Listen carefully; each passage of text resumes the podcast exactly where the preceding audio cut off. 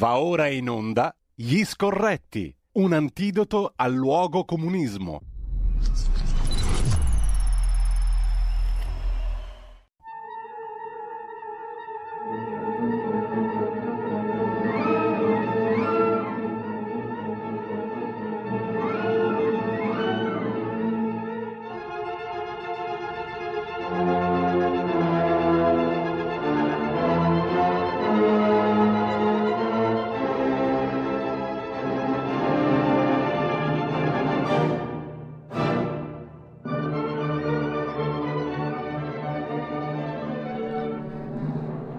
Eccoci qua, come tutti i mercoledì alle 9.30 qualcosa, con noi c'è il gran maestro, o maestro grande, Carlo Cambi. Buongiorno Carlo, ben trovato, come stai? Buongiorno Carca, che il Signore sia con lei e col suo spirito.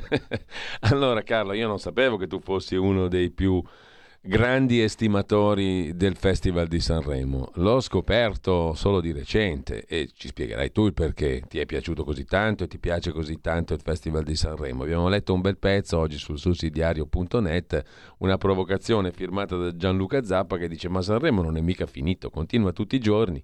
Quella che è finita è la scuola italiana.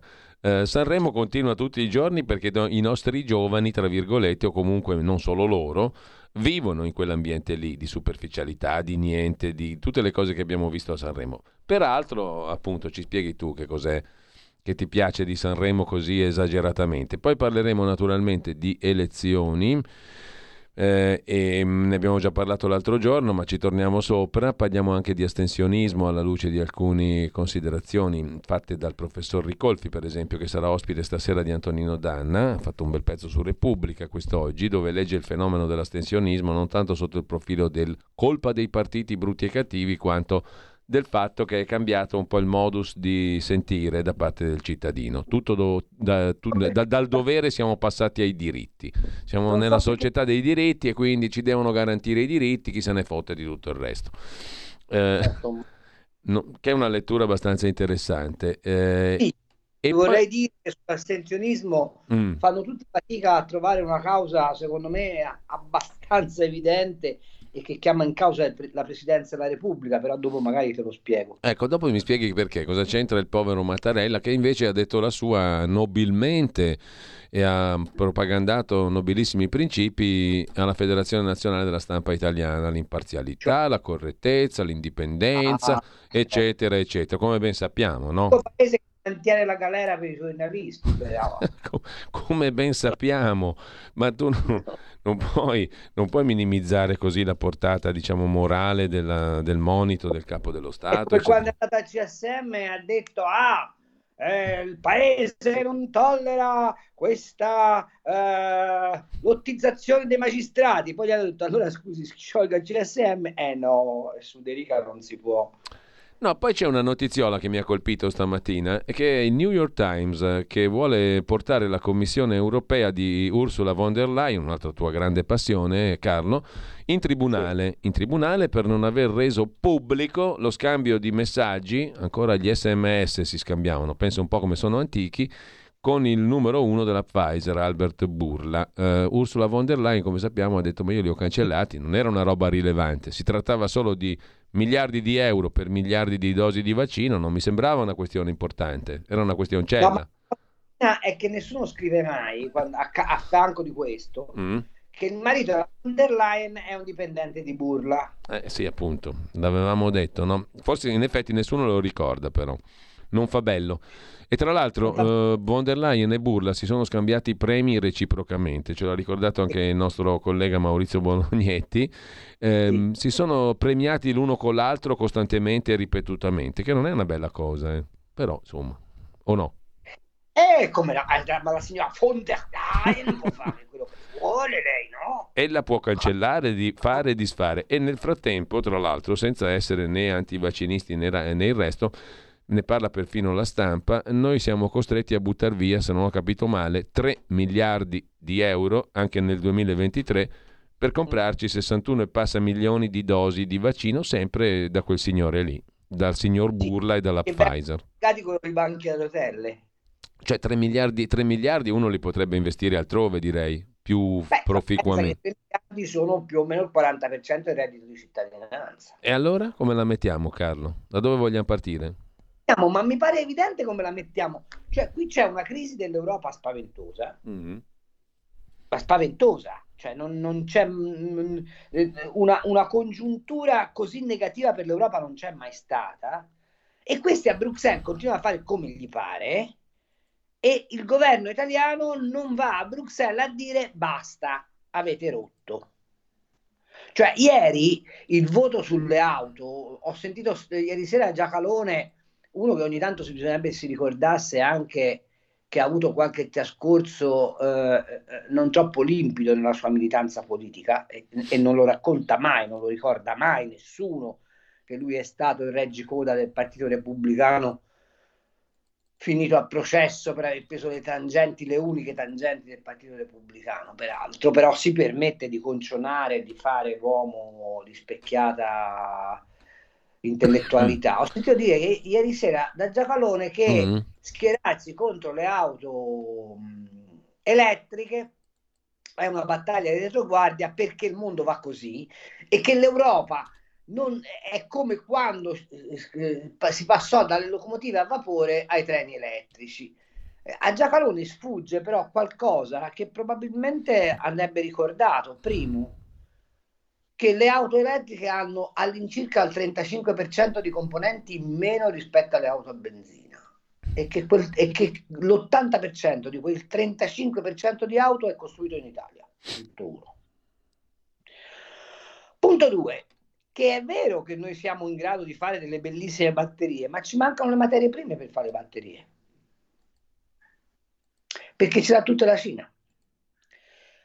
Terzo, lui dice, ma dovete sapere che la macchina elettrica più venduta al mondo è americana? Manco per niente. Il marchio è americano, ma la costruzione della Tesla si fa al 70% in Cina. Eh, non so se c'è una notizia che avete notato e che nessuno oggi sui giornali mette in relazione, che l'ambasciatore economico di Pechino è in questo momento in giro per l'Europa a chiacchierare con i governi europei perché sta scadendo l'accordo della via della seta e guarda caso il Parlamento europeo vota il sì definitivo alle auto elettriche. Allora, in un Parlamento europeo dove la gente viaggiava con i trolley pieni di quattrini, eh, cominciare a ragionare sulla purezza delle decisioni che vengono assunte non mi sembrerebbe così volgare. A cominciare dalla signora von der Leyen che ci dovrebbe spiegare che cosa si è detto con quest'uomo che la burla. Mm. Capito? Ecco. Noto e lo ricordo e lo ridico e lo riscrivo che la signora von der Leyen, quando era ministro della difesa eh, sotto le gonne di Angela Merkel, fece la stessa cosa con degli sms che la riguardavano per delle forniture di armi in quanto ministra della difesa. La signora non è di questa specchiata limpidezza che si vuole raccontare al di là della permanente, sempre fatta ottimamente, come peraltro l'altra scema che è Cristina Lagarde. Eh, quindi queste cose vanno raccontate. Il problema è che non le racconta nessuno perché nonostante sia cambiata la maggioranza di governo, la sudditanza verso l'Europa è totale ed Beh, è inspiegabile. In effetti, diciamo, c'è un silenzio un, difficilmente accettabile su questi argomenti qua, eh? Eh, e tutto passa in cavalleria, cioè tutto in realtà passa come prima, non cambia nulla. Esatto. Io non capisco in effetti per quale motivo noi dovremmo essere obbligati a buttare 3 miliardi per vaccini che sono stati utili in una certa fase, ma che in questa fase a tutti gli eh. effetti sono inutili. Ah, è, è, talmente inutile che pure Pregliasco non, è, non viene eletto in Lombardia. Beh, 3 miliardi non è poca roba comunque. Eh. No, e, e, nel suo complesso l'Europa deve comprarsi... Aspetta, pensa alla presa di culo, scusa l'espressione mm-hmm. non accademica, di aver preso le doti scadute e mandate ai paesi africani. Tra l'altro. Perché non si potevano ridare alla Pfizer che non ritira, diciamo così, lo scaduto, ma pretende che sia pagato. E noi non sappiamo, non sappiamo perché non c'è scritto da nessuna parte quant'è il costo del singolo vaccino. E ti faccio notare che abbiamo abbandonato la sperimentazione del vaccino italiano e del vaccino europeo perché a un certo punto abbiamo ritenuto che Pfizer e Moderna, ma soprattutto Pfizer, fosse l'unica depositaria dei vaccini. A te pare normale tutto ciò? A me no. Questo non c'entra nulla con la validità della vaccinazione, vorrei che fosse chiaro. Certo, infatti. Non c'entra nulla. Cioè, c'entra però sulla correttezza dei rapporti fra istituzioni e fornitori e fra introduzione degli obblighi vaccinali che non si capisce a questo punto se erano nell'interesse della salute dei cittadini o nell'interesse degli incassi di burla. E qualcuno bisogna che lo spieghi, eh? Compreso l'ex ministro Speranza, che spero prima o poi vada di fronte alla commissione d'inchiesta Covid, che però da quel che vedo stenta a decollare. Carlo, Ma eh... hai notato che nei commenti sul post elezioni sì tutti hanno detto ma come Fontana, l'uomo messo in croce per il Covid, addirittura Bergamo vince. e, e, e, invece D'Amato, il bravissimo assessore, dice perché? Allora arrivano le interpretazioni eh, dei, dei Freud dei Noantri, no?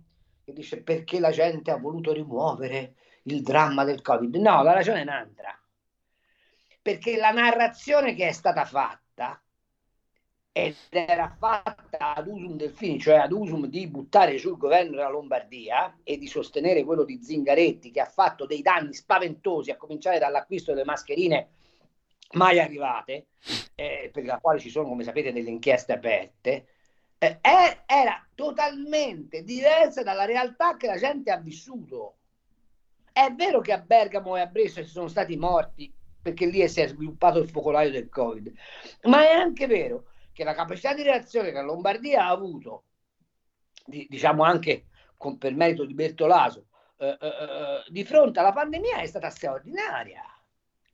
E, e, e, e poi l'altra domanda, ma siamo così sicuri? Ma siamo così sicuri che non ci siano delle responsabilità del governo centrale, e cioè del governo Conte 2, sull'aggravamento della crisi pandemica? E non sarà che la gente è un pochino più avvertita rispetto ai commentatori e ha valutato le cose per come sono realmente accadute, visto che gli succedevano davanti a casa? No, ma queste riflessioni non le fa mai nessuno. Ma io vorrei in quale paese viviamo? E poi deve essere il New York Times Appunto. che pone il problema alla, alla, alla, alla Presidente della Commissione europea. Non c'è un giornale europeo, uno. Non c'è una televisione europea. La domanda è, ma i miei colleghi dell'inchiestismo televisivo come Ranucci, eh, che, che, fanno? Perché non se ne occupano? Perché rompono le balle alla Fileni con i, con, i, con i polli e non si occupano dei vaccini. Perché? Eh? Vabbè. Beh, è la, commissione, è la, commissione, di inchiesta parlamentare promessa dal centrodestra sui vaccini e tutto il resto? Lo sta, che, che dov'è? L'hai vista? non lo so, vorrei che i nostri amici ce lo raccontassero. E, evidentemente tu ed io e, e pochi altri eh, v- viviamo la nostra professione giornalistica in una maniera eh, allucinante. Poi ti chiedi perché la gente non vota, poi ti chiedi perché, piace San- perché ai ragazzini piace Sanremo. Certo, li, stai, li, li tieni costantemente in una bolla, in una bolla di, re, di, negazione della realtà ed è chiaro che loro si creano una realtà virtuale, cioè, di cui Sanremo è la massima interpretazione. Ma la domanda, cioè mia figlia che ha quasi 15 anni, ha visto Sanremo mm. Mm, e Carlotta è, secondo me, una cartina di tornasole meravigliosa da questo punto di vista. Ha visto Sanremo, ma ha visto le canzoni di Sanremo. Eh. Di tutti i messaggi che hanno cercato di tenere nella testa, di fronte alla sceneggiata di Fedez e di ehm, come si chiama quello lì? Eh, Rosa Confetto lì, insomma. Eh, Chemical, Rosa, Rosa Chemical. Se pensa come quando eravamo ragazzini noi ci siamo fatti vedere l'artrite del tennista sul rosa fumetto E mo qui sono rosa Vabbè, comunque, a parte... Eh, vabbè. Eravamo più sani forse, no, a occhio e croce. Però non è una questione di, di, evoluzione di te, è oggettiva la cosa, non c'è dubbio. Mi sembra di poterlo stentoriamente affermare. Non c'è dubbio. Punto. Mia figlia, che pure ha compagni di classe che si dichiarano fluidi, eccetera, eccetera. Fluidi. Sì, fluidi, eh, cioè, boh, boh, non so. Vabbè, comunque. Fluidi, fluidi a 15 anni perché va di moda. Eh sì, eh, ne, senti parla- che... ne senti parlare, siccome l'adolescenza è una fase complicata, uno dice, beh, sono fluido. Esatto. Ma non mi stupisce però. A me mi stupiscono gli adulti, non i quindicenni, hai capito? Eh, vabbè, però è così, ragazzi. Cioè, questo avete costruito, hanno costruito. Vabbè, comunque, ti volevo dire che eh? Carlotta, di fronte a quella manifestazione, gli ha detto, ma questi sono scemi. Cioè, capisci com'è? Allora, questi sono convinti di interpretare le nuove tendenze quando dagli stessi quindicenni sono definite le nuove demenze. e, e, però, eh, non so, faccia caso, la Ferragni è sparita. Sparita. E, e perché? Perché l'inconsistenza alla fine emerge. No, probabilmente perché quello lì non è neanche il suo mondo reale, il suo mondo, il suo mondo è quell'altro. È una Barbie che parla di, di, di dossetti, di reggipuppe, di, di, di borsette, e va benissimo. Lei è chapeau, bravissima. Ma di quello parlasse. Cioè viene a fare la morale, io parlo alla bambina Chiara. Ma di che? Ma tu ce sei mai stato in un basso di Napoli a parlare con la bambina Chiara? Beh, insomma, indubbiamente eh. però lì il realismo è maggiore. Sì, ma non c'è uno che abbia scritto da sinistra alla Ferragni, signorina, per favore, abbia un attimo di decenza. Non c'è uno che abbia scritto a quell'altra mia compaesana, alla ragazza di Campi Bisenzio, che dice io che sono donna, non madre, ma chi te se in culo? Cioè, cioè, voglio dire, ma... cioè, è una vita. Senti, ma al netto, al netto, di tutto, tu che sei capace di fare la sintesi, che significato ha avuto tutta quella roba lì? È che, che Fontana ha vinto col 56% e eh, questo significato ha avuto. Cioè, ma la, la, quello che non hanno scritto i commentatori, poi la facciamo finita, ci saremo mm-hmm. veramente a di palle, è che Sanremo non è che tu lo fai in 15 giorni. Fuertes, ehm, Coletta e, e, e, il povero Amadeus, l'uomo senza qualità, eh, che appunto perché senza qualità fa successo. Il Festival di Sanremo lo programma un anno prima. Se voi guardate la scadenza elettorale, si doveva andare a votare per le politiche a marzo quindi, pensando che sarebbe rimasto il governo Draghi, quel Sanremo lì doveva servire a corroborare una campagna elettorale del PD e della sinistra giocata sui diritti civili, quelli che loro chiamano diritti civili. Il problema è che la scaletta l'hanno fatta un anno fa. Poi che cosa è capitato? Che, per la prima, che dopo dieci anni agli italiani è stata data la possibilità di scegliersi un governo. Gli italiani si sono scelti un governo che va in direzione diametralmente contraria alla scaletta di Sanremo, ma la scaletta ormai era fatta. Per cui quel Sanremo è diventato totalmente distonico con l'idem sentire del paese. Tant'è vero, se ci fai caso, che cosa è rimasto? È rimasta, è, sono rimaste alcune canzoni e che cosa hanno apprezzato di più? Hanno apprezzato di più l'esib- l'esibizione dei residenti della RAS, e cioè eh, Morandi, Albano, eh, cioè, che gli cambiavano il pannolone prima Gino, Paoli, scena, Gino Paoli. Gino Paoli, la, la Vanoni. Mm. Cioè, e secondo me se la vede la von der Leyen la arresta perché con tutta quella plastica inquina. dire... Beh, insomma. Il problema è che abbiamo i metri a pensare che ci strologano sopra e, e, e, è ovvio che poi a, a Strasburgo ti mandano a piedi, ti espropriano la casa, ti vogliono dalla farina dei vermi, eccetera, eccetera, eccetera. Così la vedo. E, e devo dire che il mio amico Salvini, nella sua veste del nuovo aplomb diplomatico, va benissimo come ministro del governo. Secondo me ha fatto delle scelte anche di, eh, eh, di prossemica molto, molto indovinate, ma ora sarebbe il caso che insomma sull'Europa ci dessimo una svegliatina. Ecco. Devo dire che Giorgetti l'altro giorno ecco, a proposito, eh, dimmi, alle dimmi. l'ha cantate abbastanza in maniera mm. pacatamente, educatamente, ma gli ha detto andate a fare Ecco, a proposito di Europa, um, oggi c'era un articolo di Marco Palombi sul fatto che richiama una questione della quale si sta discutendo un po' poco forse, cioè il nuovo patto di stabilità. Secondo Palombi siamo messi peggio di prima, cioè questo è peggio del precedente, è un cappio al collo che funziona meglio di quello che c'era prima. Il patto di stabilità, per dirla corta, è, sono le regole di finanza pubblica che sono fortemente costrittive per tutti i paesi, in particolar modo per noi. Tu come la vedi Carlo? È così? Sì, è molto peggio per due eh, ragioni. La prima è che dà alla Commissione una discrezionalità che prima la Commissione non aveva.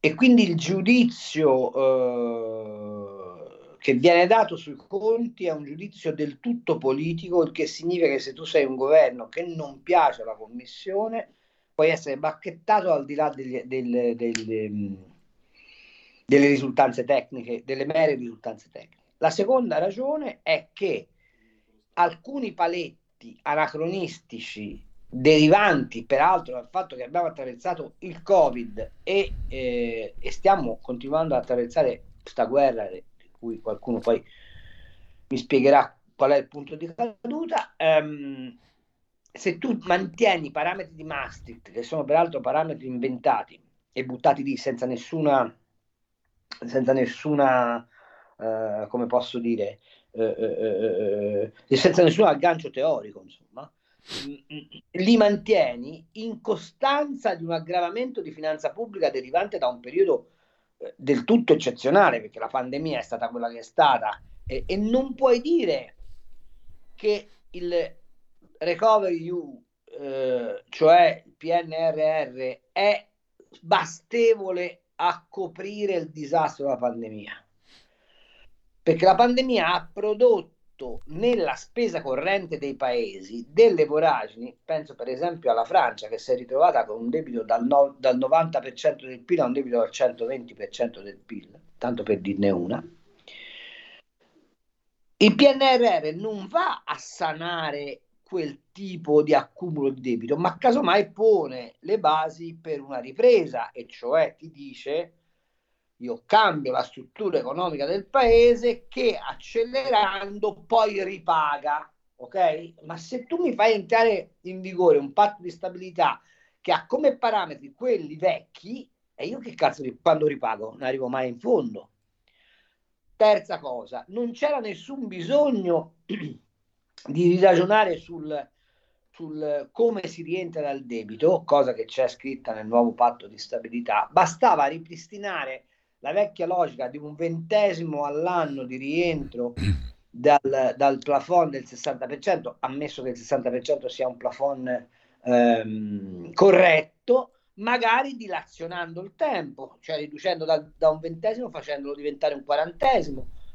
Eh, tutto questo tenendo presente che sei in una condizione di deglobalizzazione e che alcuni paesi, e penso soprattutto agli Stati Uniti d'America, stanno foraggiando le loro imprese sulla transizione verde eh, con delle immissioni di denari molto consistenti. Allora, come faccio io, paese a finanza pubblica molto esposta a tenere in piedi la mia struttura produttiva se tu mi computi dentro il debito o anzi peggio dentro lo sbilancio di cassa gli aiuti di Stato che io concedo? Ecco, la, l'aggravamento del patto di stabilità sta in questo, che sono cambiati i parametri contabili attraverso i quali si giudicano Sì. voci che vanno a debito e le voci che vanno invece a investimento, che non si toccano i vecchi parametri, ma anzi si aggravano e che si fornisce però alla Commissione europea una uh, capacità di intervento e una discrezionalità nel giudizio sulle politiche economiche molto superiore a prima. Allora, questo che cosa mi fa dire? Mm. Che noi avremo la campagna, avremo le elezioni nel 2024. Allora, ti fermo un attimo, Carlo. Solito discorso delle 10, poi partiamo da qua. E ti chiedo anche qualcos'altro. Certo. Radio Libertà. Veniamo da una lunga storia e andiamo incontro al futuro con spirito libero per ascoltare tutti e per dare voce a tutti.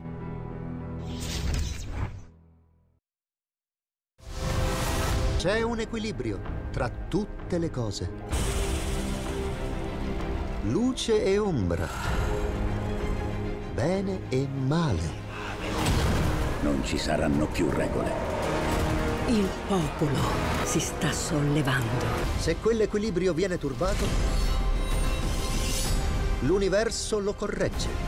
Ogni sabato, ore 16. Ogni domenica, ore 14. Il grande cinema. Movie Time con Vincent. Il mondo ha di nuovo bisogno di te, della tua magia. L'intrattenimento, l'azione, l'avventura. Movie Time, la magia del cinema. Dentro l'ignoto. Quella è la destinazione. Radio Libertà, vi aspettiamo. Direi che siamo alla resa dei conti. Eccoci qua di nuovo con Carlo Cambi. Stavi mh, sottolineando, Carlo, si vota nel 24. Il patto di stabilità ehm, entra, dovrebbe entrare in eh, vigore, il nuovo patto di stabilità dovrebbe entrare in vigore nel 2024, esattamente l'anno in cui si vota. Si vota. Allora, eh, sarebbe il caso che i partiti che attualmente compongono la maggioranza di governo in Italia e che hanno purtroppo nel Parlamento europeo riferimento su tre gruppi diversi, perché sapete che il PPE, eh, eh, che Italia sta nel PPE, che la Meloni è anche capo dei conservatori europei e che la Lega sta nel, eh, diciamo nel, nel, nel gruppo autonomista ehm, si mettessero subito a lavorare sulla campagna elettorale europea. Perché io sono convinto che, per esempio, una forte affermazione della Lega e una forte affermazione dei Fratelli d'Italia li porrebbe a capo dei due ehm, raggruppamenti che nel Parlamento europeo potrebbero bloccare qualsiasi intesa fra PPE e, e, e, e, social, socialisti per eleggere una, per eh, eh, fare il secondo mandato von der Leyen. Allora, buttare all'aria questa Commissione europea sarebbe per noi la, un'occasione straordinaria per rimettere in gioco sia il patto di stabilità ma anche il ruolo dell'Italia all'interno dell'Europa. Però siccome si vota fra un anno e mezzo, boh, eh, la corsa va cominciata a preparare adesso e, e, e, e, da adesso bisogna cominciare a rendere edotti i cittadini dell'invasività, eh, in questo caso scellerata secondo me, dell'Europa sulle loro vite. Ecco, però c'è un... c'è un... perché altrimenti rischiamo di fare come, le, come, con le regionali. La gente è convinta che le regioni non servono a nulla, eh sì, perché non abbiamo mai dato l'autonomia. Eh, poi eh, in realtà, e quindi non vanno a votare, salvo poi rendersi conto che le regioni contano nella loro vita.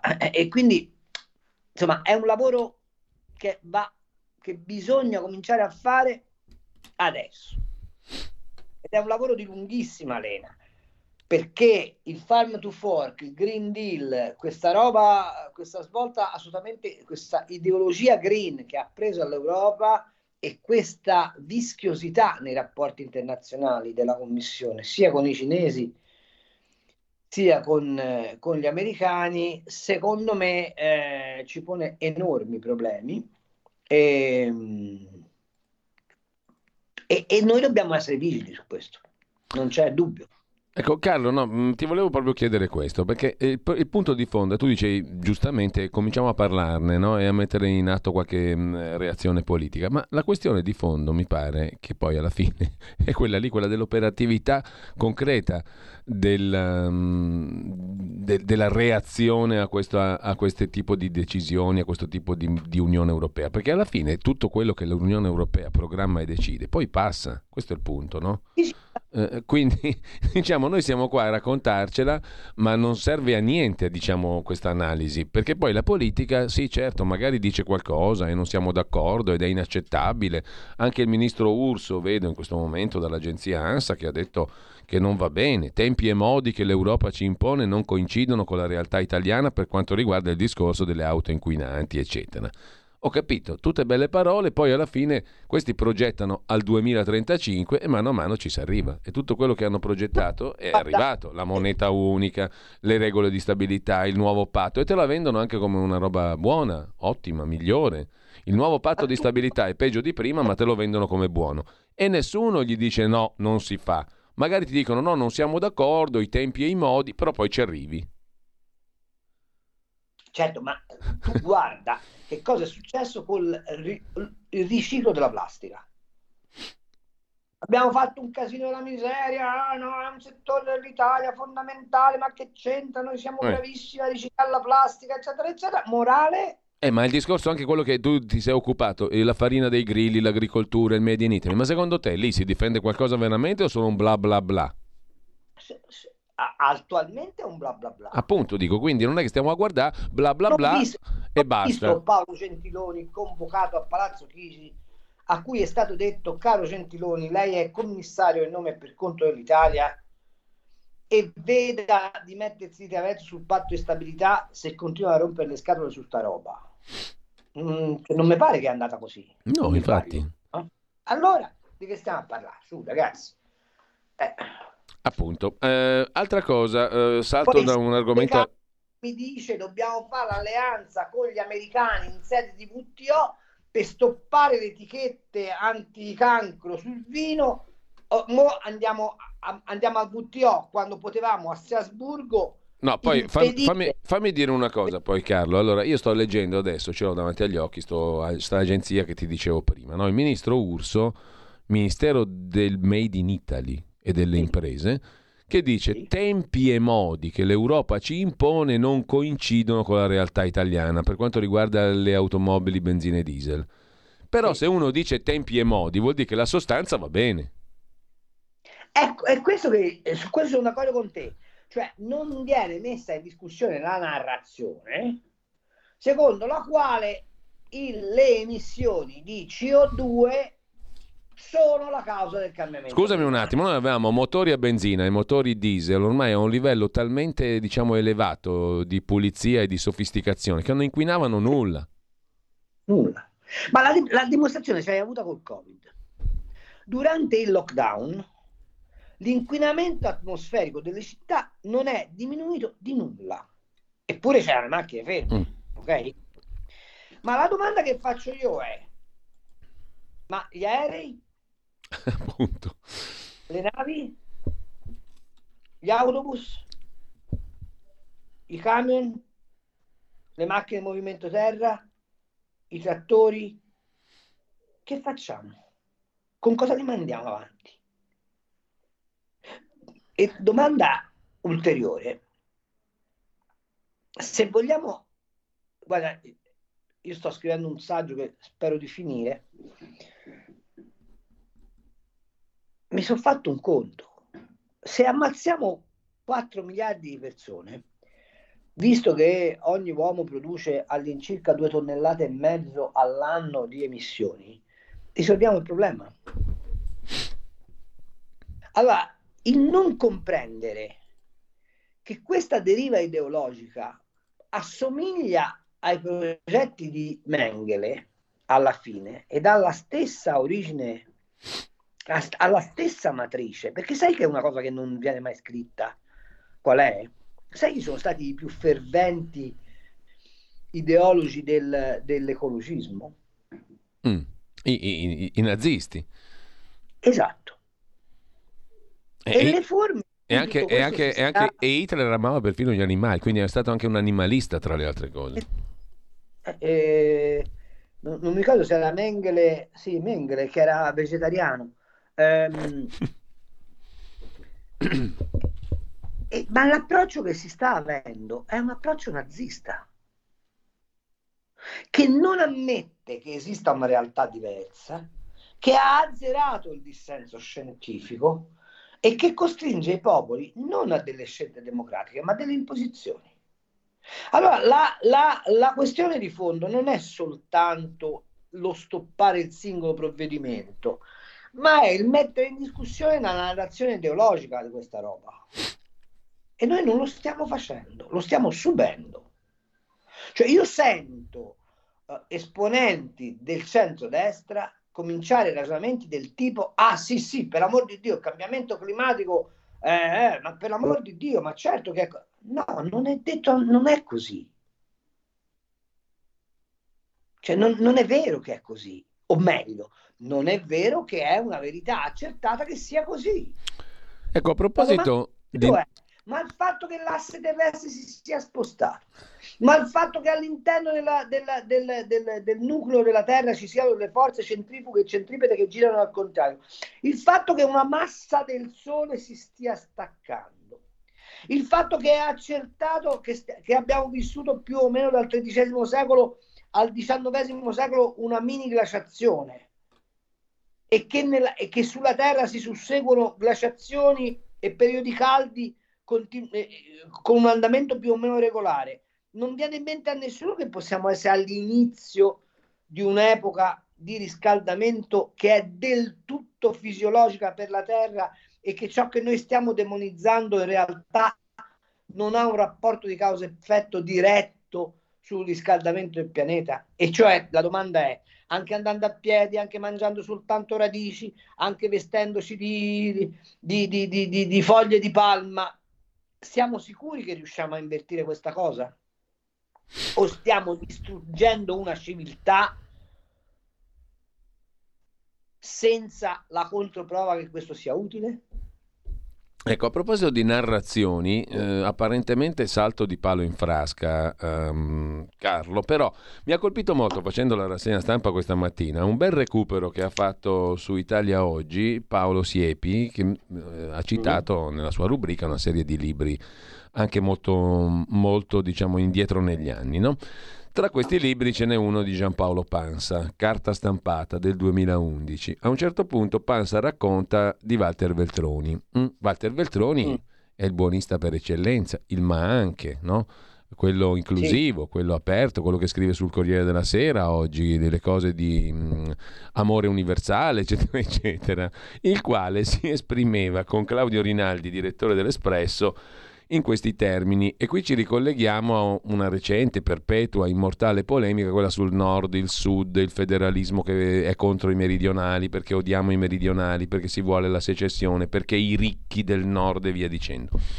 Allora, l'ottimo Veltroni, il buonista per eccellenza, dice a Claudio Rinaldi, lo racconta Giampaolo Pansa, quanto segue a proposito di Berlusconi mi sta sul cazzo come tutti i settentrionali. È un coglione ottuso, la sua stagione è finita. Ora, a parte diciamo, la previsione, siamo nel 96, a parte diciamo, la previsione fallacissima, mi ha colpito la prima frase e soprattutto il come, quello che viene dopo il come, come tutti i settentrionali, mi sta sul cazzo. Ora, che questo sia vero, che sia non vero, però secondo me spiega molto della politica del PD e affini, diciamo dal 96 quantomeno, frase di Veltroni pronunciata in quell'anno lì, in avanti. A te no? Ma assolutamente sì, io sai, Veltroni purtroppo lo conosco sufficientemente bene. Per me è un tipo mielenzo. E... E, ed è un ipocrita, ipocrita intellettuale. Eh, ma guardate, cioè, cioè qui ho, ho, la sensazione che non è tanto, per esempio, non era Miglio che odiava i meridionali, non era Bossi che odiava i meridionali, ma era piuttosto l'inverso, c'era qualcuno che odiava i settentrionali, se proprio vogliamo dire, senza avere il coraggio di dirlo. Magari lo diceva agli amici, ma non voleva che fosse pubblico abbi pazienza. ti risulta che nel settentrione ci siano rimasti dei gruppi filo austro-ungarici o che in Toscana ci sia no non mi risulta. Però i neoborbonici sì. E tra l'altro anche coltivati da fiori di soggetti come Pino Aprile la figlia eccetera che adesso furoreggia e, e, e via dicendo. che i, meridio- che i settentrionali hanno fatto dei famosi 8 milioni di lire custoditi nelle casse borboniche è una narrazione che è andata avanti sempre ma faccio notare un'altra cosa Ora la dico grossa e la dico cattiva. Ma la mafia da cosa origina? Beh, questo ne aveva un'idea chiara anche Falcone eh? e non era per niente, eh, non carezzava, non lisciava il pelo ai conformisti, neanche lui. Ce n'è abbastanza per, per avere sul cazzo tutti i meridionali, allora se facciamo questi ragionamenti stupidi, totalmente stupidi. Certo. Eh, come fai eh, eh, a, a determinare in base alla geografia e alla fisionomica la compatibilità con gli altri esseri umani e poi fanno le manifestazioni antirazziali poi pigliano Pala e Gonu una che guadagna una barcata dei soldi che prima in un'intervista dice non voglio fare un figlio, ammesso che trovi qualcuno che la... Ehm, a, cioè, a, meno che non ricorra all'inseminazione artificiale, eh, mh, eh, non voglio fare un figlio perché se nasce nero in Italia sarà un disadattato e poi dopo, siccome si accorge che l'ha detta troppo grossa, va sul palco dell'Ariston, do, avendo detto prima che l'Italia è un paese razzista, in cui dice che lei investe la maglia nazionale italiana con grande orgoglio. Ma, cioè, ma, ma di che stiamo a parlare? Cioè, ti rendi conto in quale melassa stiamo dentro? Allora, se io fossi il presidente della FIPA, Federazione Italiana Pallavolo, chiamerei la dottoressa Egonu e gli direi, signorina, per te la nazionale finisce qui. No? Ma è ineccepibile. e, e, e, e, mm, e quello che dice Veltroni, eh, quello che citavi di Veltroni, sta dentro questo cortocircuito di ipocrisia che ha sviluppato il paese più o meno. Che poi, secondo da, me, Carlo, da, eh, eh, che poi secondo me, certo. oltre a quello che dici tu, non è tanto questione di settentrionali, cioè lui pe- penso che politica, leggendola politicamente significa io odio un certo tipo di modello sociale, economico, eccetera, che è contrario a quello in cui campo, prospero, sono vissuto e voglio vivere io. Il che è pure legittimo per certi versi, eh? però basta essere chiari, o no? No, allora, è legittimo che tu contrasti esatto, i modelli di... Esatto, esatto. Se non ti piacciono ma non è legittimo che tu demonizzi chi la pensa in maniera differente. No, eh no, infatti, assolutamente. Non volevo dire quello, volevo dire sì, chiaro e, fai la tua battaglia. Dici io difendo questo tipo di sistema e sono chiaro su questo.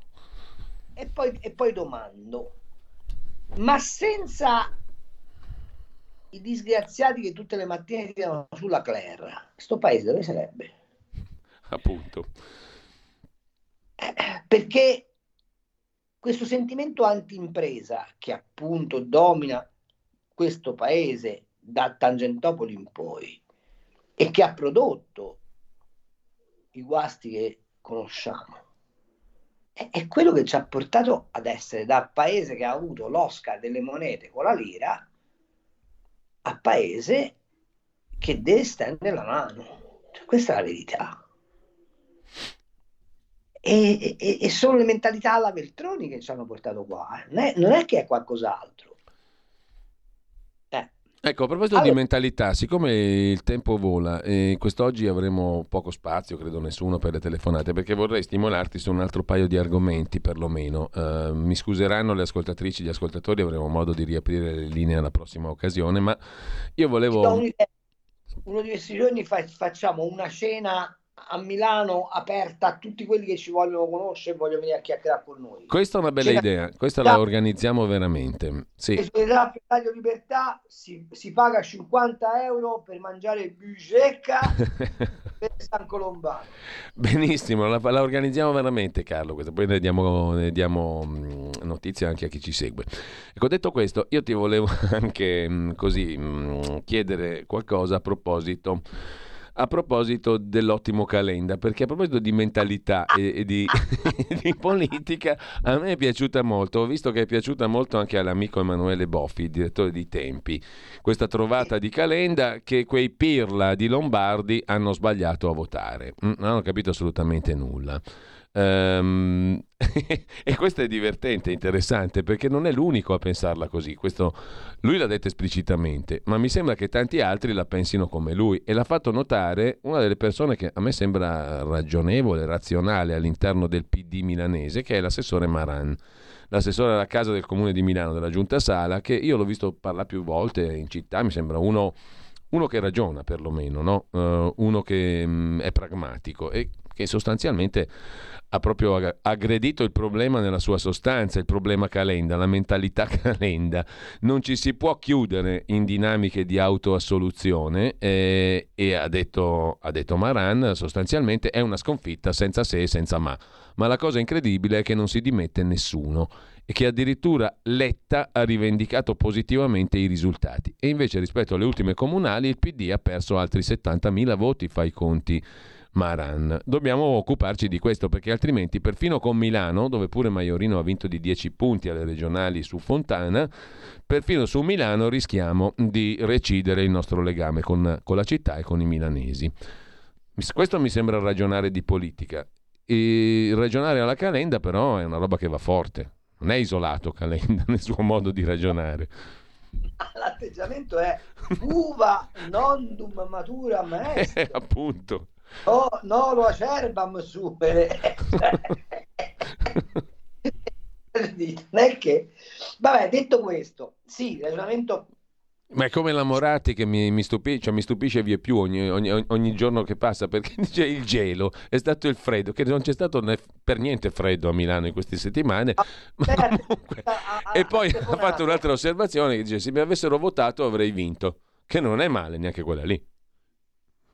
Eh beh, siete la paliza, la laurea d'onore. Vabbè, lasciamo bene. Allora, eh, PD eh, a Milano è un problema perché temo che eh, innalzeranno Sala a più o meno a livello di Sant'Ambrose e, e, e, e per voi milanesi saranno saranno tempi durissimi. Beh, diciamo che come atteggiamento lui c'è già in quelle vesti lì pastorali, diciamo. E, per... e, tra l'altro c'è un arcivescovo abbastanza debole, quindi è probabile che, che gli riesca anche questa operazione. Ehm, detto questo, eh, però il voto di Milano che premia Maiorino la dice lunghissima. È quello interessante. Eh. Su qual è la concezione della sinistra che è diventata oggettivamente la rappresentanza di interessi consolidati che, non, che schivano il rischio. Allora, a me piacerebbe, e guarda... Ecco, poi attenzione, io ho trovato molto interessante, te lo cito così perché è fresco di rassegna stampa, il commento di Stefano Magni oggi su Atlantico che analizza proprio il caso Milano. È vero che sia la capitale economico-finanziaria del paese probabilmente, no, ma non è più una città produttiva. Milano non no, è più una città produttiva, operaia e di lavoro. È la città della vision, delle fesserie, del Sanremo sostanzialmente. Questo esatto. è. No? Quello che va detto è che non è la capitale economica, è eh, la capitale appunto. finanziaria. Sì, esatto, esatto. Non c'è più produzione Quindi, a Milano, non c'è lavoro. È la volta che la sinistra difende la rendita. O meglio, che la rendita trova conveniente stare a sinistra. Ma la rendita è esattamente quella uh, condizione che l'aristocrazia europea aveva prima della, della rivoluzione industriale. Il ceto borghese nasce con la possibilità di produrre quattrini dal lavoro e tutte le idee liberali si sviluppano attraverso la, eh, eh, come posso dire, il, l'assumere importanza del ceto borghese. Gli aristocratici di essere liberali non avevano nessuna intenzione. Per l'eterogenesi dei fini marxista si assiste oggi a una saldatura spaventosa tra la struttura più conservatrice della società, che è quella della rendita, con le idee della, della sinistra. Allora, questa analisi su Milano andrebbe fatta e mi meraviglio che i giornali non la facciano, e anche del mio giornale mi meraviglio. Perché questa sarebbe l'inchiesta vera. Beh, il tuo giornale poi vive a Milano, eh? è pienamente in città e quindi dovrebbe conoscere l'humus nel quale vive e si muove. Eh, come credo sia utile fare perché Milano è comunque una città ehm, che ha votato in maniera difforme rispetto a tutto il resto della Lombardia e ma secondo me per i motivi che dicevi tu, per i motivi che dicevi tu, ma io poi la butto là un po' grossa, non so se sei d'accordo Carlo, perché Milano è stata anche la città del socialismo, no? Del socialismo Scusami, ti ho interrotto. Mm. No, dicevo, vedrai che la Brianza non vota come Milano. Assolutamente no. La... Dove c'è produzione attraverso il rischio e la fatica, non c'è spazio. Appunto, appunto, io stavo dicendo questo, cioè eh, Milano quando era ancora una città nella quale il lavoro contava qualcosa, il lavoro vero, eh, non solo quello operaio nelle grandi fabbriche, ma anche il lavoro del terziario, che era pur sempre il lavoro vero, votava socialista magari, no? E votava pragmatico, non era comunista, uh, tout court, quando il comunismo aveva finito la sua spinta propulsiva, ma votava socialista perché era pragmatica. Adesso Milano vota quella roba lì, vota Sanremo, vota Sanremo perché è tutta vision, fuffa.